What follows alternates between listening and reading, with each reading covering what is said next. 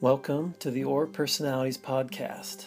Listen in as empath and author Stacy Sadler dives into the different Aura personalities of her guests.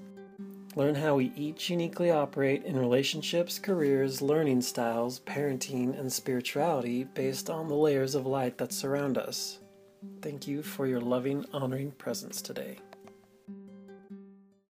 My sweet yellow magenta crystal daughter, she's eight years old. She also has blue, indigo, and aventurine crystal. She's very emotional. Um, that would be both yellow and magenta crystal. She's very emotional, very, very emotional and sensitive to a vast array of things. Trying to help her find healthy ways to manage this. What do you recommend? Activity, yes, but right, because that's a good outlet for yellows. Um, but what do you recommend? Let's see. But wow, she's the youngest, and we are all a bit enamored with her energy. well, that's a good place to be coming from.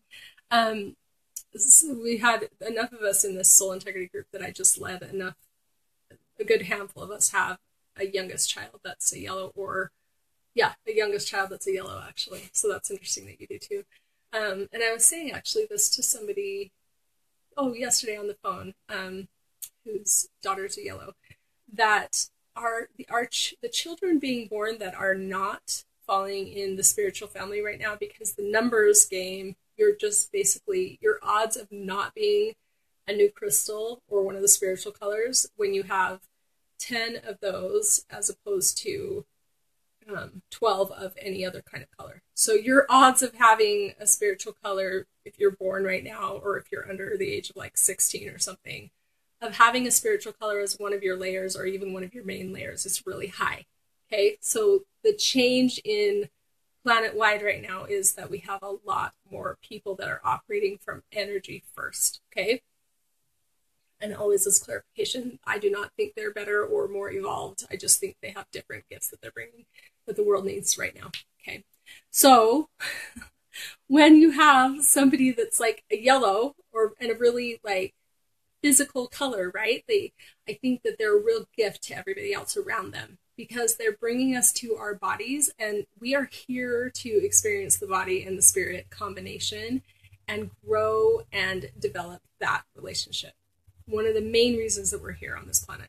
So when somebody is a body color, I'm like, their responsibility is suddenly, well, we need them. Like, we really are going to need all of the other auras and aura personalities that are not in the spiritual family to bring in those gifts and even show up in them more strongly um, or more clearly uh, to keep balance, basically. And to remind you know because all this ener- all these energy people like very neglectful of the body. So somebody that has a body color it's like we we need them. It's almost like we're hungry for what they bring. So so just kind of know that. And your question was is to she's very very emotional and sensitive and trying to help her find healthy ways to manage this so I don't know how articulate she is. Um, you're a body color and she's a body color. So I don't know how much you guys are relating through body language.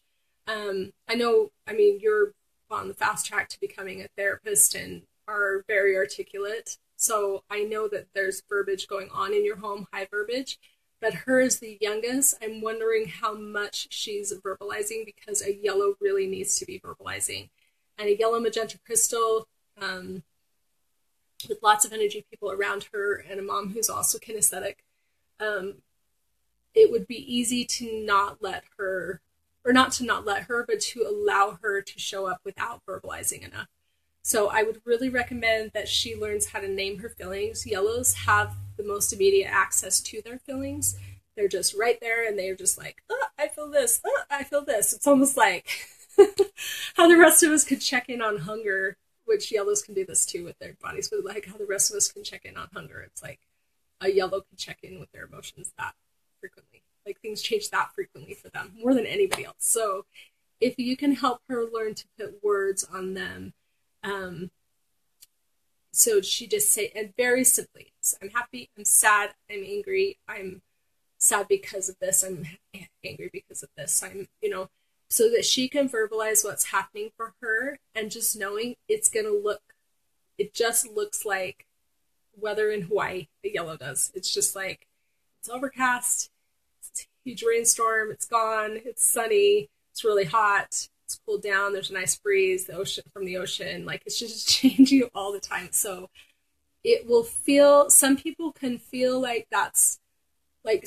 like worry about that, but it, we don't need to worry about that. That's just how they show up. So for and for a lot of people, that's a lot. For those of us that I mean, I adore my yellow child. Like he he brings me clearly back to the physicality of this experience and like the immediacy of today of the things that aren't super deep or serious or heavy and i really appreciate that about him. So um, but also it's very interruptive and ongoing like it's pretty constant like their interactiveness with everything. So it's it's realizing that's just how intense things kind of feel for yellow but the nice thing with them is that everything just kind of does keep moving. They move on.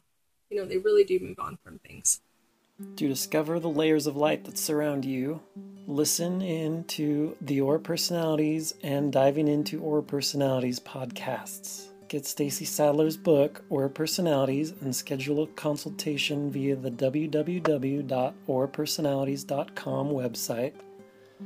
And join the private Facebook group for in depth discussions with others called Aura Personalities